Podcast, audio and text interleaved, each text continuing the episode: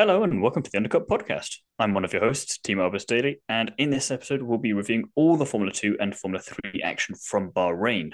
Joining me in this crusade is none other than Mr. Jesse Billington. How are you?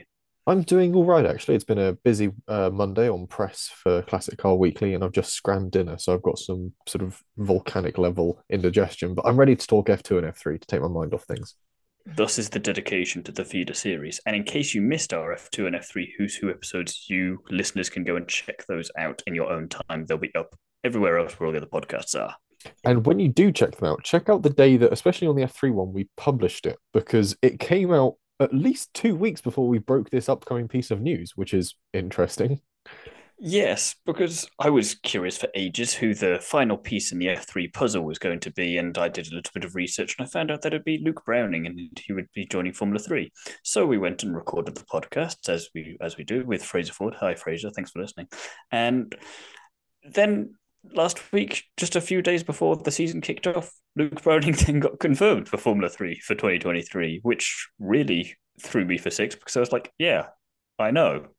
We all know that, don't we? That's not breaking news, but apparently it was. So I'm really confused as to how I managed to find that out now. Yeah, a bit of an odd one, but hey, he's here. He's come from GB3, I think, if I'm correct. Yeah, GB3 champion yeah. last year. So he didn't definitely deserves badly. to be there, and he did all right, all things considered, for a first weekend. Supposedly with very short notice, although I'm kind of have to put a bit of an asterisk next to that because I suspect someone knew something. I definitely did. Um, maybe I should have entered the lottery that week. Never mind. Can't do much about that. But Luke Browning, good job, and good job me for knowing that ahead of time. But that was all. That's pretty much all of what the hell has happened for this week because we can just get straight into all of the Formula Two action straight off the bat. Which Jesse, we were thinking that this was going to be not tame, but it was definitely the least one we were looking forward to in terms of the lineup when we were reviewing who's who.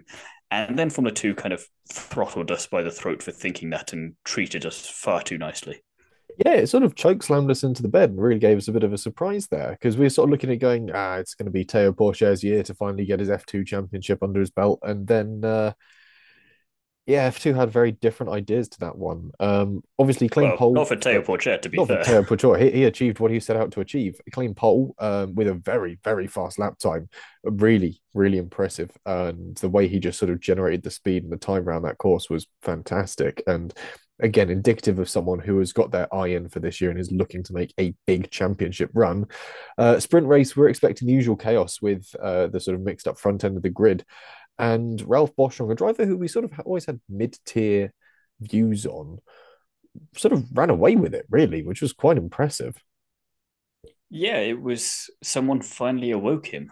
And mm. it just, I mean, last year was a tricky year for him, out for injury and all this kind of stuff. And he showed flashes of it when he came back, but then he had to go away because the injury was still coming in, playing up a bit. But this year, he just seems to have, no, he's really on it. He hopefully can stay for the entire year. I mean, some starting out of the gates like this has got to help you get some sponsors, surely, if you're still needing some. But yeah, like you say, you just run away with it while everyone else behind was just squabbling like like mad, and then won the sprint race. 96th attempt, as I put on my Instagram story, 96th time is obviously the charm. Mm. And over 2,000 laps he's raced in Formula Two, which it's kind of Black Knightish from Monty Python or Twitter Olympics Monty Python. Like he doesn't know when he's beaten, he doesn't know when he's won either, but he keeps going, and we love him for it.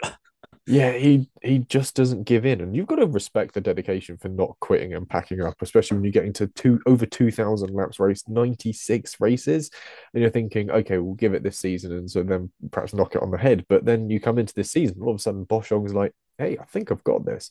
And even I think obviously where he missed out on a lot, a lot of last season, there's possibly this extra motivation to sort of come back and sort of not go out with a whimper, but go out with a bang. And it's it's a it's not so much a bang, but a fantastic flourish, which we like to see. Uh, then we had obviously Hauger P2 and Victor Martins, last year's Formula 3 champion, coming home P3, which is a nice sort of nice a link there. And again, good case in point for this boy's pace and ability to get on with the car. Yeah, it was very nice to see. I mean, we've seen with with Hauger last year that it's not so easy all the time. You can't always be Oscar Piastri coming in and just romping home with it straight away in your rookie season. But Hauger on it again and showing maybe he's a Mick Schumacher and he take that first season, get to grips with everything, in second season, let's go for it. And Victor Martin Verstappen's like, yeah, I don't want to do that. I want to just go for this right now. And third place on debut, very respectable. And mm. he's battling hard with Iwasa and Rivler sniffing in around it too, so it wasn't an easy go for him. And some excellent overtakes the whole way through that with dive bombs and defensive moves just left, right, and centre, really.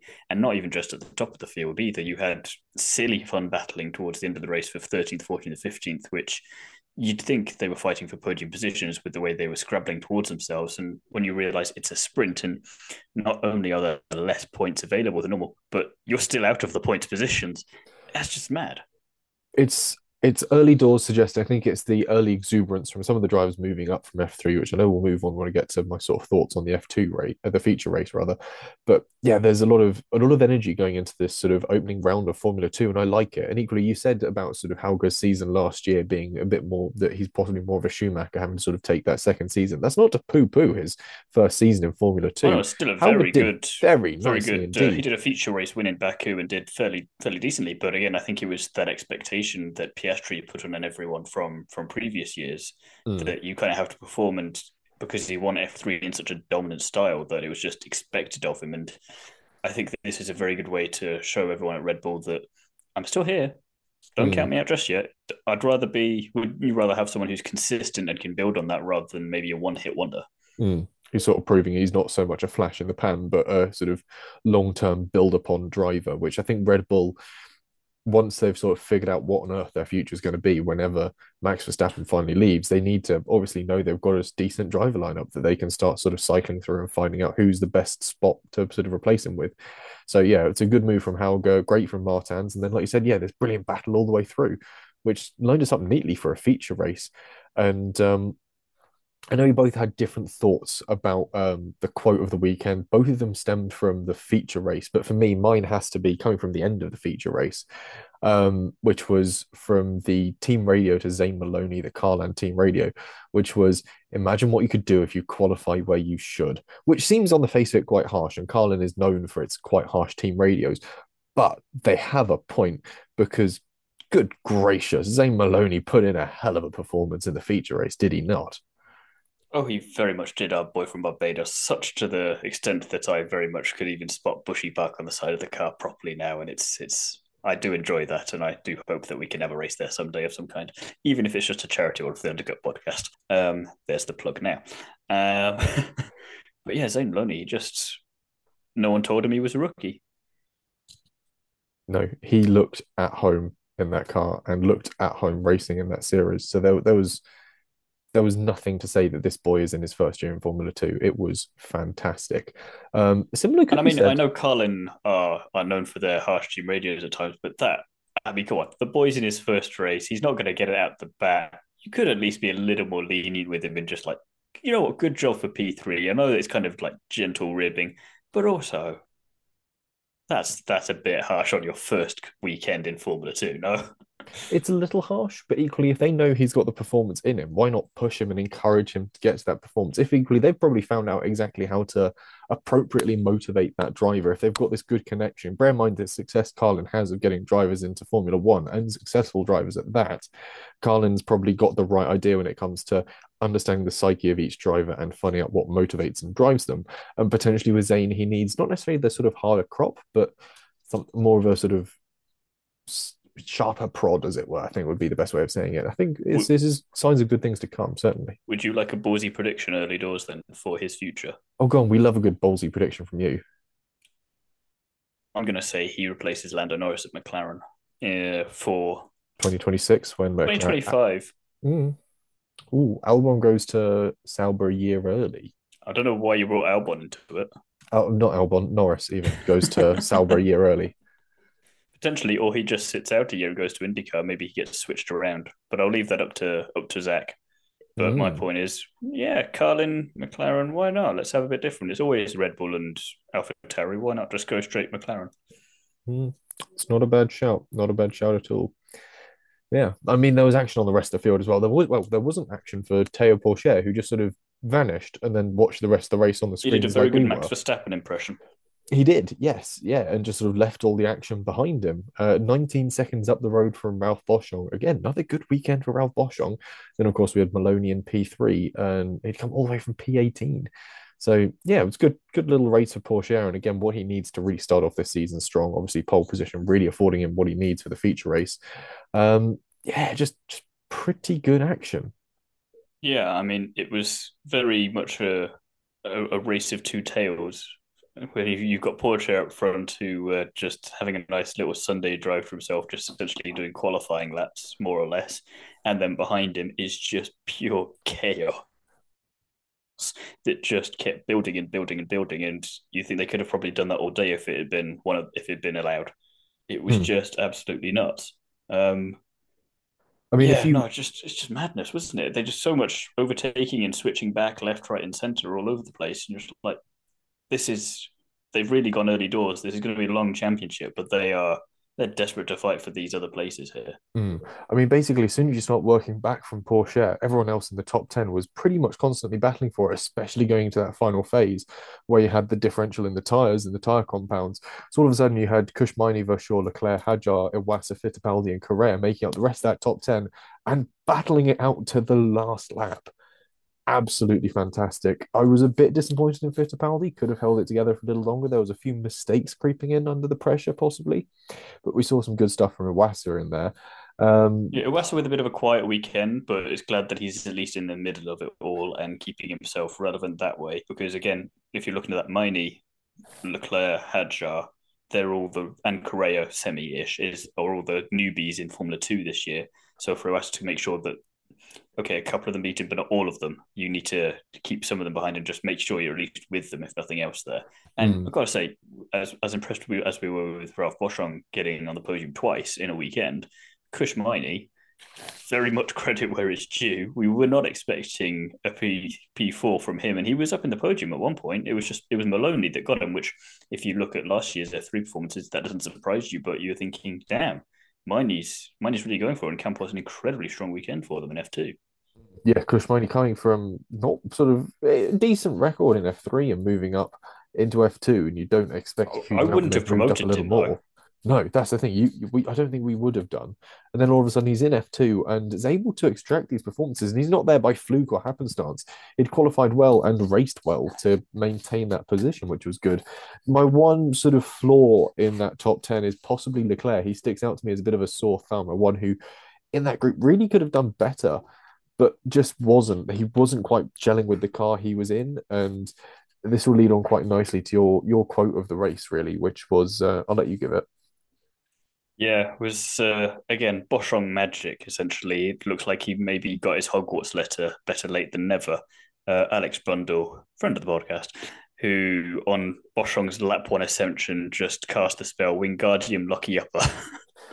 Yeah. And the seas just parted for him essentially down kind of turn five and six area on, on lap one. And it kind of had one wondering if Ralph Boschung was either the Messiah or a very naughty boy. It was, yeah, just really impressive driving to get through a pretty big melee that opened up ahead of him. But Charles Leclerc, uh, not Charles Leclerc, Arthur Leclerc was one of the Easy drivers mistake to make this weekend with all the tire lockups. It, yeah, was a driver that really did seem to be struggling with the sort of locking the fronts going into turn one and turn four. It was it, he was overdriving the car way too much, and I think he he hadn't quite adapted to what that F two chassis is like to manhandle compared to the F three. You he came across as to... he wasn't aware of. He was aware of where he was, but like, how did I get here? Panic, panic. Mm yeah, I think the F3 car you can take it a lot more by the scruff of the neck and really chuck it about a bit more. Whereas the F2, you have to to not treat it gently, but you have to have some level of flow and sort of constancy with the car, and you can't be sort of jamming at the brakes and jamming at the throttle like you do in F3 a bit more. Because as Leclerc proved, it's an easy way to throw away positions. And you had Richard Verschoor coming back on a odd strategies, but he came back through with it. And I think had Leclerc not spent as much time sort of torturing his front tires, I think there was an interesting note of um, uh, yeah, Leclerc to see the stewards for cruelty against front tires because there were some brutal lockups on there. It was a surprise that he was able to not turn them into stop signs by the end of the race. Yeah, no, it was uh, it was a shame for him, but I mean, again, decent performance overall for a first race weekend. So it's just, mm. I think it's because we we expect better, or maybe we don't. And it was that questioning of should he have been elevated to F2 this year or not? And we're going to be harsh about it because someone has to be. yeah, I perhaps one more F3 year would have just seen him right and given him a chance to experience a bit of dominance in F3 where you can then perfect your sort of smooth driving style that you need mm. for F2. And crucially, if you are going to get into F1, you cannot be sort of jumping from pedal to pedal and literally sort of using it like it's an Irish jig. You've got to have a level of smoothness with the controls to get the most out of those chassis. Otherwise, you just overwhelm the grip all of a sudden. You end up with way more power than grip. And that's how you quickly find yourself going back backwards into a tyre wall. F2 did get a rank of A from me, though, if we're going to be grading it for, for performances over the weekend there in terms of returning to action. It was definitely, for me, the top tier of, of motorsport across the three formula this weekend. Across the three formula, yeah, I would give it the the highest grade out of the three of them. Um, I'd argue that potentially if we're going to go stateside and include the two series, major series from there, we're not going to do that because it gets tricky then. it gets tricky then, but yeah, we'll we'll touch on it a little bit later. But yeah, Formula move on to F three anyway. Start. Formula Three, uh, Gabriel Mini claimed the first pole position of 2023. Interesting little pole position. Nice to see from the young driver. And then the sprint race happened. Yeah, which naturally automatically means that Mini gets demoted down to P12 for that. So it automatically makes his life much more difficult. It was a good little sprint race, though. I mean, ish when it was going. Yeah. Because it was very stop starty, but the bits where we were racing were good. but we just didn't get a lot of it. Yeah, yeah, it got there for the last five, seven laps or so, I think it was, and mm. it was kind of it was a for a Saturday on an F1 weekend where it's the start of the season, it was a nice little appetizer. It was a shame we couldn't have had more of it, but it was like, yeah, okay, my appetite is whetted. Now we can continue with the other courses. Mm, it's like getting either an amuse bouche or like a really nice warm bread roll with a good salted butter at a good restaurant. Mm. It's that sort of, mm, yes, I'm ready for something more now. That's good, but obviously it's clearly not a main course. And yeah, it was, it did its purpose. And Pepe Marti won the race. He's back in F3 after a previous best finish of P9 at Monza last year. So he was a very happy chappy. Also with Campos, very good year, very good year for them. Maybe who knows? Very good weekend at the very least. Colapinto was in second, and then also another returnee from last year, Caio Collet, in third. So again, nice to see some familiar names at the top, where we kind of hoped we would see them as they were coming back for for a second year. Mm-hmm. Feature race had different results. Bortoleto wins the race, and uh, this is the thing that really got my goat. Mini gets a five second penalty for a start procedure infringement. Fair enough. You've done a start penalty, start infringe, start procedure infringement. Okay, penalties because we saw that happen in Formula One. Okay, same across the board. Happy with that. What I hate is the fact that it came in the middle of a safety car. That really, ah, because he drove. That's just bad timing. His nuts off. He was right he was at the front, and Bortoleto knew that he, all he needed to do was stay close, wait for that five seconds to get added on, win by default. It's still a win, and he'd driven to earn it. Bortoleto. This isn't anything against Bortoleto's win. It was a good rookie driving. play. Really good rookie play. And then obviously we have the safety car in the final few laps. Race finishes under safety car, and you just get all the pack bunch up right up to the point. I'm that... surprised he didn't drop down further because you say bunched up, but there were some gaps in places which I thought were interesting. Yeah, the gap that opened up was conveniently a gap just ahead of a teammate. So maybe there was something mm-hmm. on the team radio. I, I don't want to say anything, especially because it was Sebastian Montoya that opened up the gap. He says with uh, quotes around that. I'm not throwing slander at anyone just yet, but uh, interesting, is it? Convenient, not? I think, is the word you're looking for. Uh, the, the gap appeared at the right place at the right time.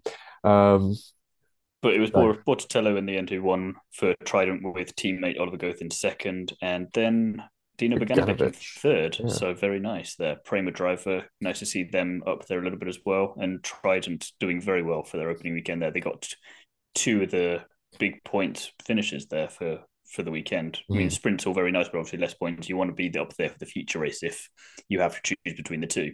And you had decent close racing throughout the entire race, which made for a very nice second course for Formula Three for this year. And again, we don't really need to sell Formula Three to anyone. If you need to be sold on it, then you just have no heart. You just need to go and watch it. It's Formula One, but with like cartoony character. yeah, there's it, there's an extra fifty percent, and then just a bit cartoony with it. It's sort of wacky races almost at points, but it's it's good in that regard because you see these drivers learning things, and you see how quickly they're adapting as well, how they're learning and adjusting through a race that's where things become quite exciting. Formula Two, though, we're going to go back there for a moment because we're going to talk through the drivers that stood out to us the most. Jesse, I'm going to throw it to you first. Um, I've got a good few notes in here. Um, obviously, I wanted to praise Iwasa. Some great driving from him, defending like a madman in the sprint against both Victor Martins and Théo Pourchaire, two drivers that are hard to defend from because they both will find a way through if they really want to get past. And Iwasa made a good go at defending from him. So it's not a bad drive from him. Um, for the feature race, um, I won't give away who Thiemo's already chosen, but he stole what was going to be my choice. But yeah, I'm gonna I'm gonna back Ralph Boschung. I hope this isn't a flash in the pan from him, and he could be a good challenge against Pourchaire. Um, will he do a Drugovich? Will he just have good consistency all season long and snatch it from under Pourchaire's nose? We have yet the kind of see. driver he's not associated with any team in Formula One, and Aston Martin is the kind of team that'd be like, yeah, sod it, why not? Come and join us over here. We're having a great time. I mean, they picked well when they had Drugovich, and he performed admirably during those F1 test sessions. So hmm potentially they've got a good eye in somewhere. We'll have to wait and see. Who was your driver that stood out though from Formula Two? Had to be Zane Maloney for me. If Carlin, I'm going to treat him nicely, I will, and I'll say you did good, Zane. P18 to P3, that's nice. You know what? You'll get the qualifying sorted. That's okay. But man from Bushy Park did well. The man from Bushy Park did indeed do well. We'll stick with you for your drive that stood out in Formula Three. Pepe Marti for me because even though he won a race and then did decently in the feature race, he still a little bit down the order in the championship overall, which is a pain in the ass when you win a race over a weekend. But there we go. P1 and P6, good consistency, key for the championship. As we always say, consistency is key. So maybe an outside chance for him, even though it's only early doors. But you know, it's these kind of results where if you're not winning, you need to be in there in the points. And sixth place in the feature race is still a decent amount of points. So kudos to him for that. Yeah, nice little drive. I'm going to be my usual. Uh, I'm going to be my usual indecisive self. Um, Gabriele Mini, t- uh, top-notch driving, really, but gutted with that feature race result. Equally, I do want to again with that Bortoleto drive, absolutely on it, keeping it in that window, sat in the dirty air of Mini the entire time, and managed to capitalize on that without ruining his tires. Which again, if you can keep those Formula Three tires, which have a mind of their own at times, if you can keep them in the window, sitting in dirty air, there's a good little driver in there. It's that sort of young Sergio Perez of, oh, just keep my tires going, keep my tires going, keep my tires going, and then do something completely different and come out of nowhere to get points. It's it's a driving skill that I know will be looked upon favorably, especially when you move up to racing series where you have more than two choices of tire. And so especially in Formula Three, where you don't have pit stops, and if you do, something's gone wrong generally. Mm, Um, yeah. So if you can prove tire management early doors, like you say, people further up the food chain are going to look very highly upon you. Mm.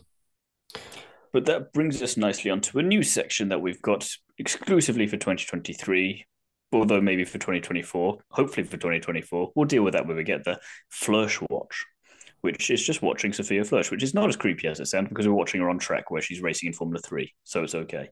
Glad you clarified that one. I I caught myself as I was saying, and I thought there's going to be people who are going to complain. So Yeah. Yeah, back in Formula Three for the first time since 2020. She's now with PHM by Charouz, not Campos, and uh, qualified in P23, 0.144 behind with Nikki, one of her teammates, and 0.803 ahead of Faria, her other teammate.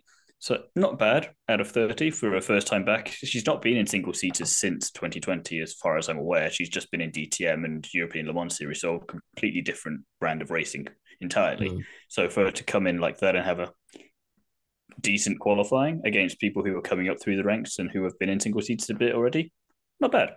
Not bad at all. And again, you've got to phrase this against the fact that she would have had obviously the testing sessions, but Mm. George Russell made this excellent point with Formula One. It's a case of you don't expect a tennis world champion to rock up to a tennis tournament having only practiced for three days in the off season. Motorsport is a very odd sport like that that you just cannot Yeah. practice as much as you would like. So she's obviously won't have had this practice or this ability to transition into these single seaters as quite as efficiently as potentially others who have come from things like GB3 or FRECA or F4 will have done because she's been out racing giant hefty old Le Mans cars or DTMs, which are not light bastards to chuck around and certainly not agile like an F3 car is. So there's a big gear change for her to sort of acclimatize to. And if she's already coming in not last in qualifying, that's a good sign to begin with. So it's, it's promising signs, certainly. In the sprint race, the first race of the weekend, she finished in P22, which was higher than both of her teammates. Uh, made one, one place with two retirements ahead, but again, you've got to be there. And finishing ahead of her teammates straight out the box, jobs are good. And feature yeah. race P24 start again because there's no reverse grid for for either race when you're finishing well, when you're qualifying. Sorry, that low down. Mm. Uh, finished in P21, up three places, two retirements coming from behind her, plus Fornaroli in the Trident dropped a load of places due to an incident. Had on track overtakes as well, so that was very nice to see. And the piece de resistance for me was doing a Ricciardo dive style and overtake attempt into turn one to try and get two cars. Very ambitious. Didn't pull it off, but crucially didn't lose any positions either. So that was awesome to see. And hopefully we can get more from that. And if she's already going for this kind of stuff this early doors, then oh, mama, we're in for a good time. We're in for a good time. I'd definitely say the feature race was the stronger of the two. Yeah, moving up three places. There were two retirements ahead of her in the field. So one of those overtakes was, or place games, was purely on merit. And again, being able to make those overtakes. we got to see it on TV as well. So it, it was did. refreshing to see for a change. Get, yeah, it did get TV coverage. And again, if you're making those overtakes in a relatively jumbled field and being able to hold on to those places in a circuit where the F3 grid is always moving backwards and forwards because it's one of those series where you've constantly got overtakes. It's yeah, it's great to see her be able to make that pass and make it stick and keep it as in drive away from the guy they've just overtaken. So yeah, it's promising signs. There's these sort of glowing embers that are starting to come together and form a bit of a sort of ball of warmth that could become a nice little fire as we go along. So we've got to keep hoping that PHM Charouz are going to keep stoking it and adding a bit of fuel to it and giving it the driver training the support that's needed. Something I'm going to be interested to see as well is I need to check the F3 calendar for this year and how it matches up to past DTM and ELMS calendars to see if there's any track she's been to before. And if so, that'll be interesting to see how she does there in a different car. Because mm. if she's hmm. familiar with the track at least, then there's potential. I want to say Monza and Barcelona are almost certainly going to be on there. Possibly Silverstone. Um, so there's at least three. Not Silverstone for the ELMS, but yeah. But she will have likely driven Silverstone before. Oh, she will have likely, yeah, no, yeah. definitely. Um, but, uh, but, certainly ELMS, she will have likely done Barcelona and Monza. Imola, possibly. I'm not sure if F3 are there this year or not, though, so I'll have to check that. Good question. I've got the calendar up so here. Hang on a second. Two seconds, Ted.